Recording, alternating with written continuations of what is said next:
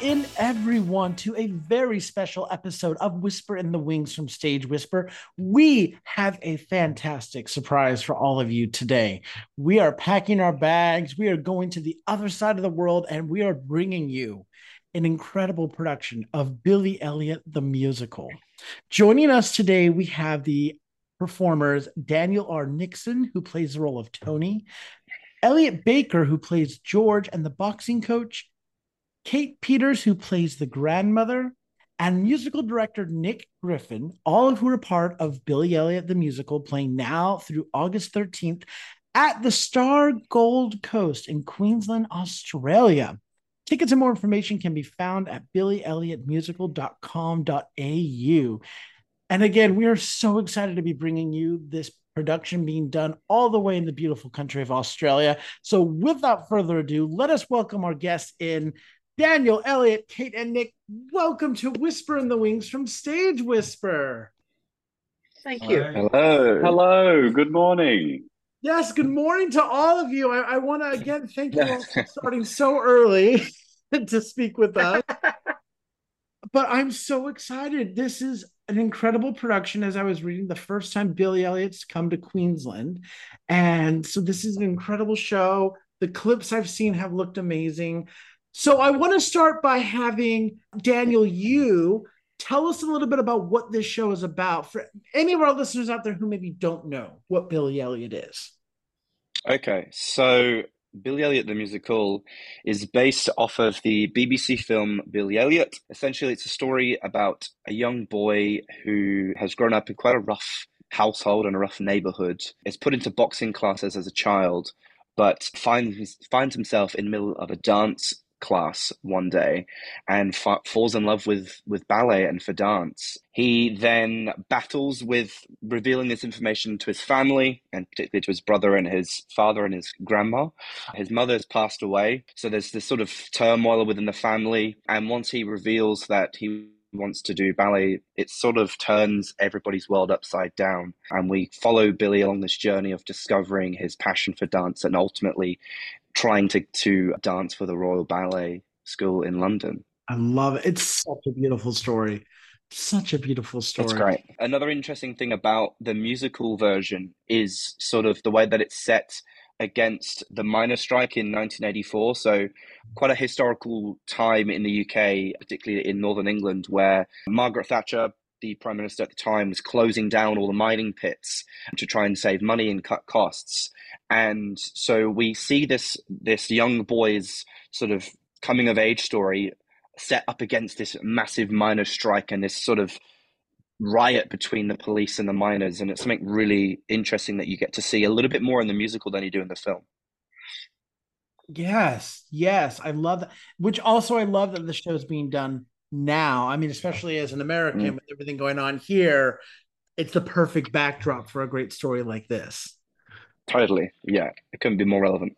Now, Kate, you're playing the grandmother in the show. I want to ask, how did you come upon this particular production? Well, we knew that it was going on, and I've known Matt for some years, and he asked some of his actor friends if they'd like to come in and read against some of the people who were auditioning for the show. And so I agreed to come in and and read against some of the males, including Daniel, I think, was auditioning think so at the too. time I was and at the end of the day, I said, "Gosh, this is a fantastic story." I hadn't I hadn't seen Billy Elliot as a stage show for many, many, many years. I think the last time it was on in Australia was something like 35 years ago. Apart from a very, very quick production of it just before COVID closed it down.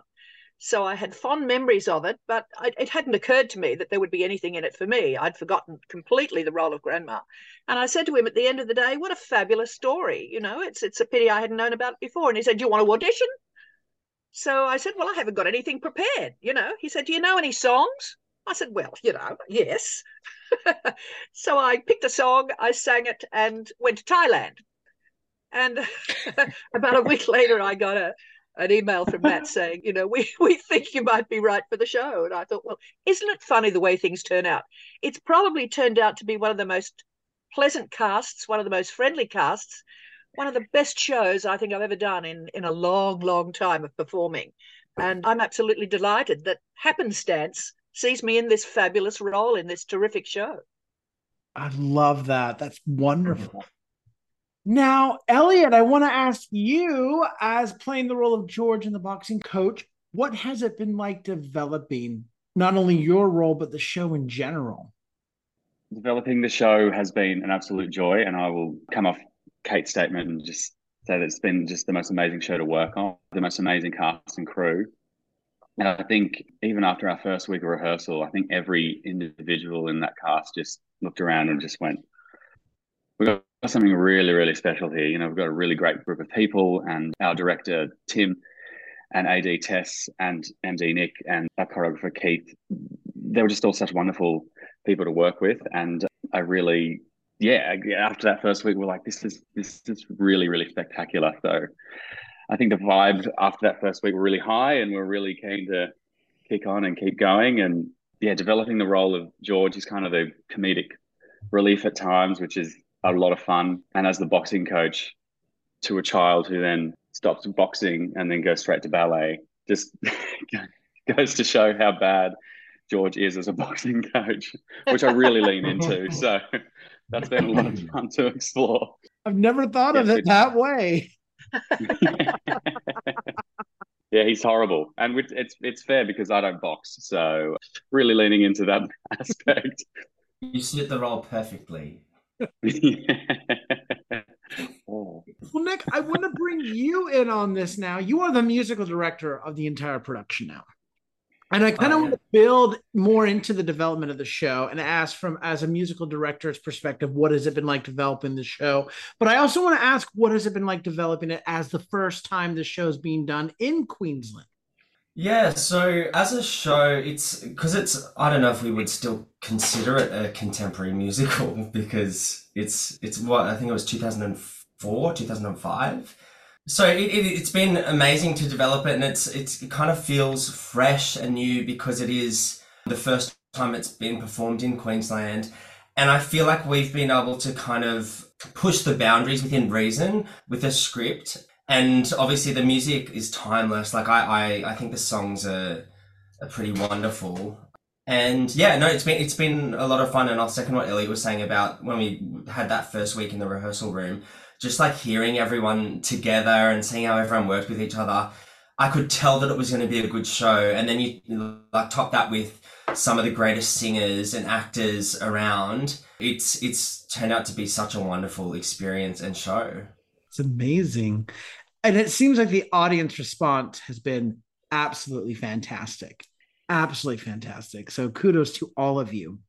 Yeah, it's been amazing, and even just hearing people in the foyer after the show and the way they talk about the show, it's it's just it's amazing. It's such a nice vibe. It's it's so nice to see such positive reviews unanimously, which is great. Yeah, wonderful. There's a lot of humor in the show too, which is which is a bit more refreshing than the film. The film tells the story, but you know the odd characters who come in and you know are, are genuinely funny I think makes for a much more interesting storyline. Yes, it's like the, the, the movie is quite dark and grim, and like the, the it's like Elton's like stepped on board and kind of made it a bit more fun, a bit more camp, and with the costumes and the choreography, it's just like it's like how the movie should could be. It, it just works as a musical. Like I, I love it. I think it's great. I now want to kick off the next question with you, Kate, and I want to ask what is the message or thought you're hoping the audiences will take away from the show? I think that what the audiences take away is the fact that even in the most dire circumstances, if you're passionate enough about something, as Billy is about his dance, you know, he doesn't want a childhood, he just wants to be a ballet dancer, then it, it's possible. I mean, even today, we see people rising out of, of what seems to be an impossible situation and hmm. getting to places that they never believed they could get. And you know in in the in the most simple sense i guess that's what the show's all about. And you know from from where he came you can just imagine that that the uk in those days of of, of uh, a little village in durham must have been a, a, a pretty sad place to grow up for a kid with those sorts of asp- i don't think he has the aspirations at the beginning. They sort of come on him reasonably suddenly and then he grabs them with both hands and runs with it. But the three kids that we've got are amazing artists. I mean, for three boys of 12 years old to be on stage almost the entire show and and deliver acrobatics and dance and and singing and acting to the standard that they do. It's just amazing, and I'm I'm I'm very interested to know what their lives in the future will be like. Whether they will run with the ball that they've been given and make something wonderful of their lives and careers. Hmm. I love that. Elliot, what about you? What is the message or thought you're hoping audiences take away from the show?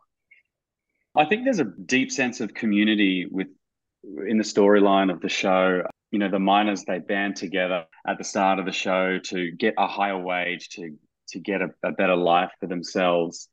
And when things aren't going their way after months and months on strike, they they continue to band together and you know help each other out with the little money that they have, with the little food that they that they have, and then they band together again to get Billy to London to fulfill his potential. And then, you know, when things don't go their way again, they then again band together at the end of the show to go back to work and go, all right, this is the hand we've been dealt. We can do this. We're doing it together. And I, then that's, that's just an amazing sort of wrap up of the the miners side of the story. So I think, you know, the show has that through line with that sort of subplot of the miners where community and people and being there for people is just it's sometimes the only thing we have in life. And it's a it's an amazing lesson to to learn and take away from the show for sure. I love that. Great message or thought that you guys are hoping that the audience take away. Daniel i want to start with you on my last question for this first part and that is who do you hope have access to Billy Elliot?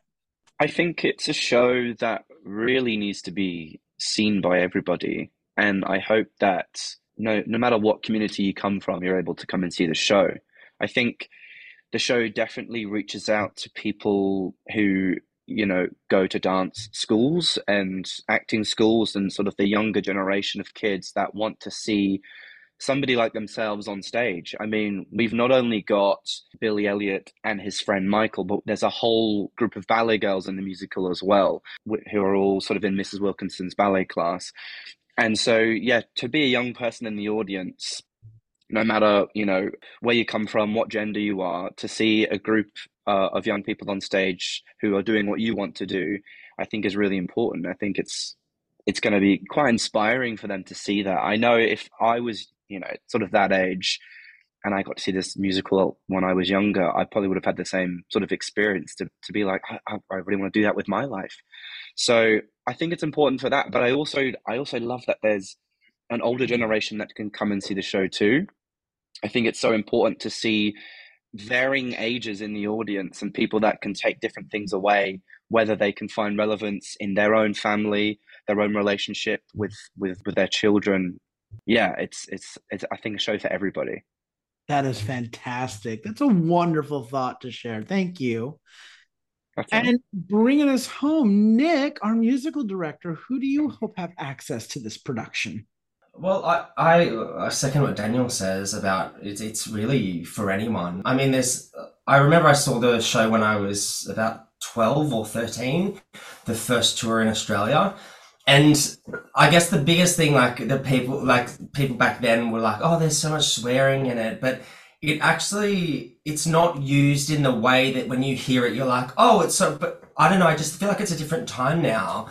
It's a very different time to what it used to be with with swearing and stuff like that. And I, we see like heaps of kids coming to it, and they it. It, I think it resonated anyone because that stuff kind of just goes over their head and there's I think there's some really important messages about acceptance and equality and I think that it's nice that it's accessible for anyone really.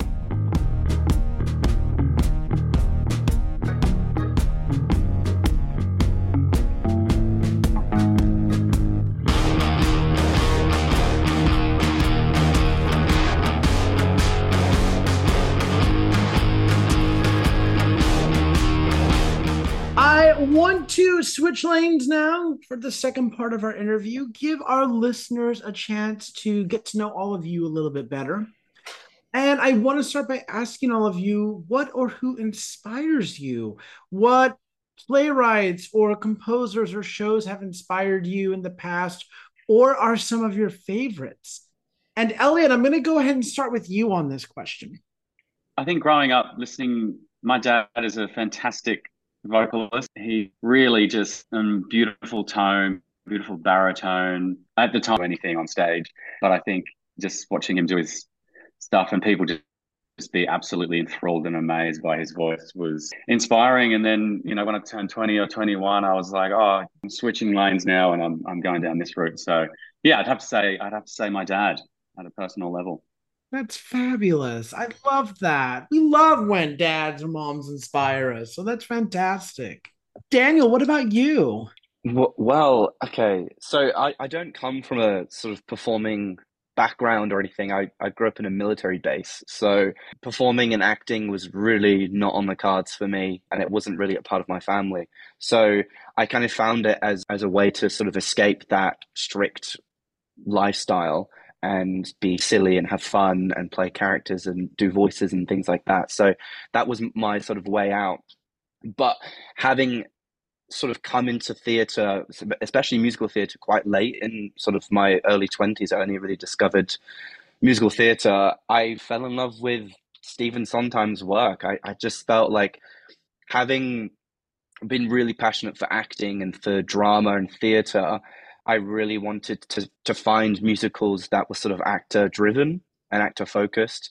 And when I discovered this wonderful person who writes amazing musicals, I sort of fell in love with his work and really found a, quite a unique approach to, to songwriting and a, a unique approach to storytelling within the music. And so it's it was great to study him throughout my BFA to just sort of learn his techniques and the way that he writes, but also the amount of detail and attention that he puts into work. Because that's sort of the way that I approach my work. As I, I'm always looking for for small details and little bits of information that I can make larger and so yeah his work for me has always sort of stood out and resonated with me quite quite on a personal level yes we love mr sondheim here. So that's a wonderful wonderful inspiration. What a great little story there. Hopping over to nick. What or who inspires you?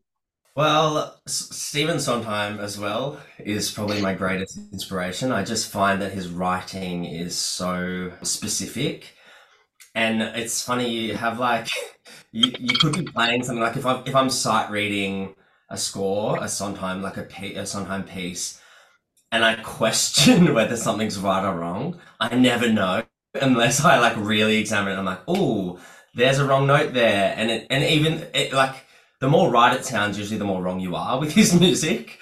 The more the more melodic. But I don't know. I just find that he his writing is is just like very specific to thought. There's like every every part of his music is written with intention, and there's there's a reason behind every part of his music. And you can listen to them, and, and like I like my favorite musical would Oh, that's a that's a really tough answer that I'm giving right now. But I, I would say Sweeney Todd. I, I love Sweeney Todd. But then this is a guilty pleasure, which is Andrew Lloyd Webber, which is, and I know that his absolutely no disrespect to the man, but but his music is very melodic and it's it's a bit of an easier sight read than Mr. Sondheim. But I do find like I, I love Phantom of the Opera. Like I love that musical and it is such a guilty pleasure. And I'm almost embarrassed to talk about it with theatre people because they're like, you're an idiot or whatever. But I, I, I don't know. I, I just think that Sondheim is my greatest inspiration. Andrew Lloyd Webber is a little bit more of a quiet inspiration because I, I admire what he's created and the success that he's had. I love that. No, and no, no one here thinks you're an idiot. We all have those like guilty pleasures, like when when something comes on like Mamma Mia or something, and we're all like, no, no, I'm just too good for that. And secretly, you're like, oh, Dancing Queen hits. That is my so much fun. oh yeah. Well, Ms. Kate, bringing us home on this question, what or who inspires you? Well, I was lucky enough to grow up in a family of uh, singers. Well, not very bad singers. Um, my grandmother used to play uh, an old upright piano very badly.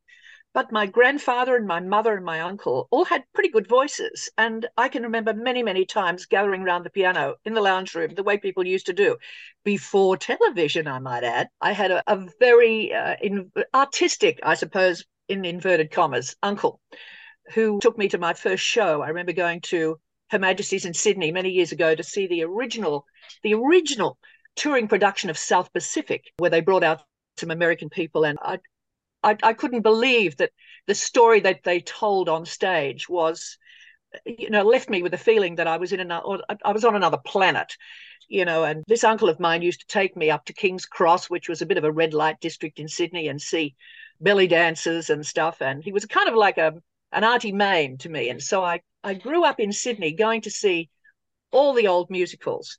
And as far as you know, um, classical musicals concerned, uh, I go way back to Rodgers and Hammerstein, and it's amusing to me to see so many of that era of that genre being revived on Broadway. I mean, our own Hugh Jackman had this incredible production of Oklahoma a couple of years ago.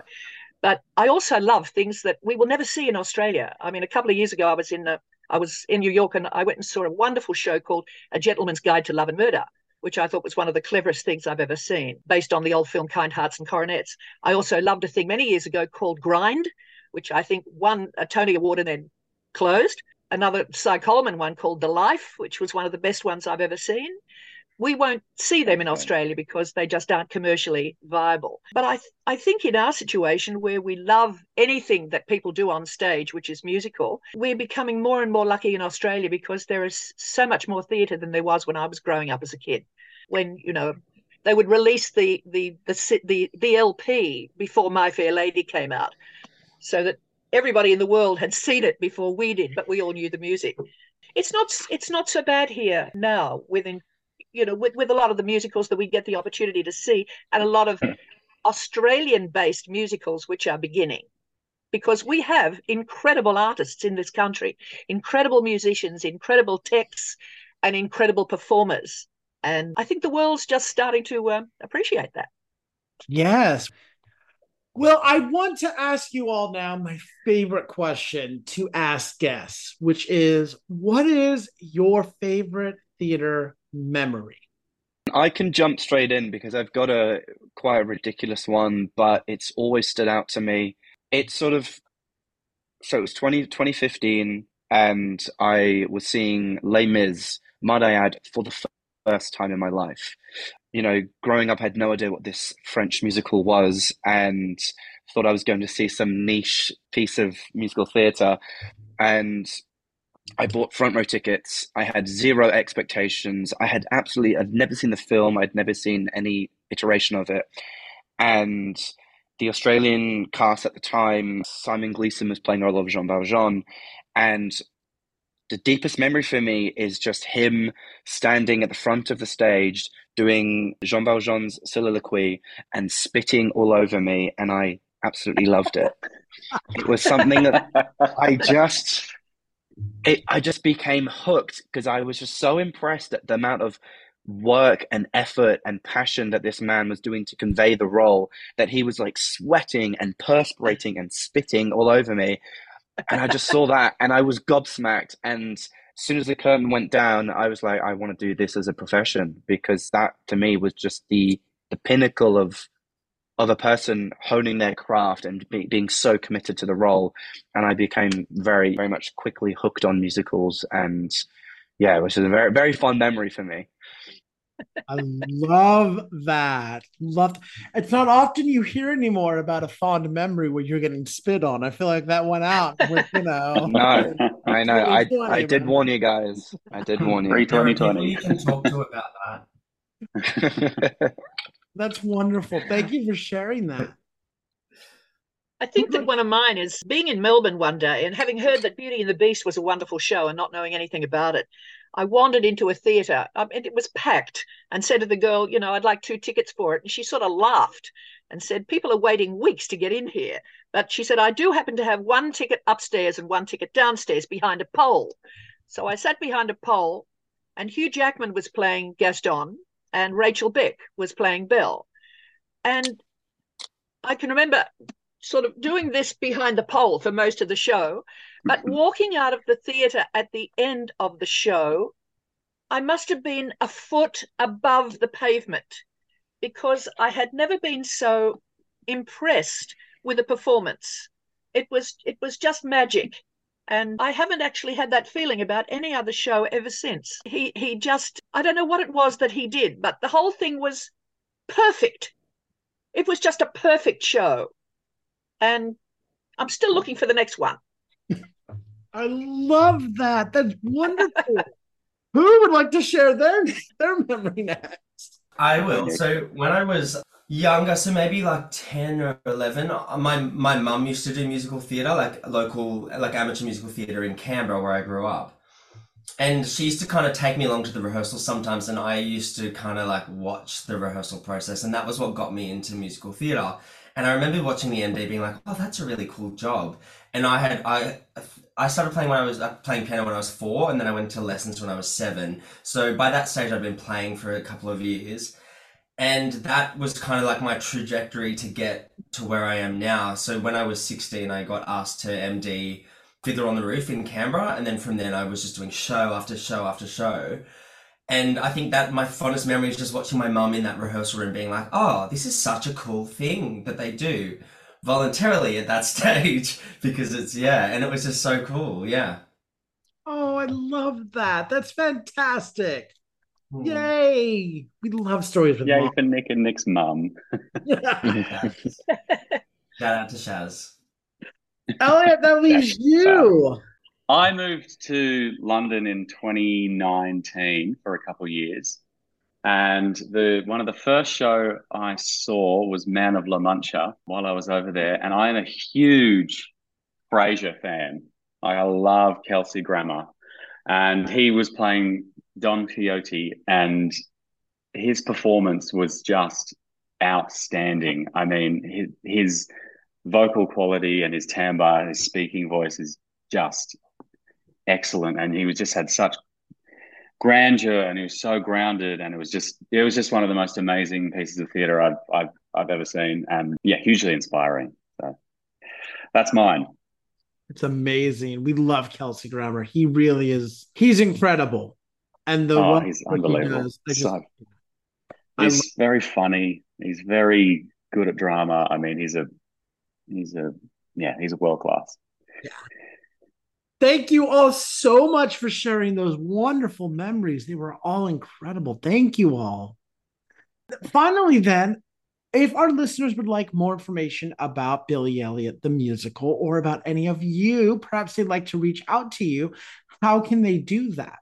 socials I think the Billy Elliot socials Billy Elliot dot the musical am I correct yes Mhm. and I'm Elliot underscore Baker on Instagram I'm on Facebook. I'm too old to work out Instagram or Twitter or any of those things. So Kate Peters on Facebook will get me. i'm at nick griffin oz aus and it's the same for both instagram and tiktok and i go live on tiktok and i take people's piano requests so if, if anyone wants to jump on and see me on live they can leave a comment and i will play a song for them And you can find me on Instagram at danielrnixon, all one word. Perfect. Well, Daniel, Elliot, Kate, Nick, thank you all so, so much for taking the time to speak with me. Thank you for getting up early to speak with me and sharing this amazing show. It has been an absolute honor. I wish we were able to just hop on our private plane and get over there right now to see your incredible show. But hearing about it is the next best thing. So thank you all so much. thank you for having us thank you so much for having us Nice. thank Been a you pleasure. My guests today have been the performers Daniel R. Nixon, who plays the role of Tony, Elliot Baker, who plays the role of George, and the boxing coach Kate Peters, playing the role of Grandma, and the musical director Nick Griffin, all of whom are part of Billy Elliot the Musical, playing now through August 13th at the Star Gold Coast. You can get your tickets and more information by visiting billyelliotmusical.com.au. And we also have some contact information for our guests, which we'll be posting in our episode description and social media post. But if you find yourself in the Queensland area or anywhere in Australia, or you need a reason to just take a great vacation, head over to the Star Gold Coast right now through August 13th to catch Billy Elliot the musical. So until next time, I'm Andrew Cortez reminding you to Turn off your cell phones. Pick up your candies. And keep talking about the theatre. In a stage whisper. thank you.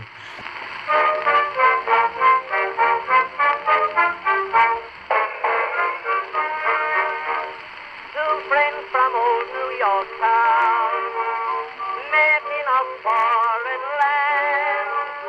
One sang the praises of Cape If you like what you hear, please leave a five star review, like, and subscribe. You can also find us on Facebook and Instagram at Stage Whisper Pod. And feel free to reach out to us with your comments and personal stories at stagewhisperpod at gmail.com. Our theme song is Maniac by Jazzar. Other music on this episode provided by Jazzar and Billy Murray. You can also become a patron of our show by logging on to patreon.com slash stagewhisperpod. There you will find all the information about our backstage pass as well as our tip jar. Thank you so much for your generosity. We could not do this show without you.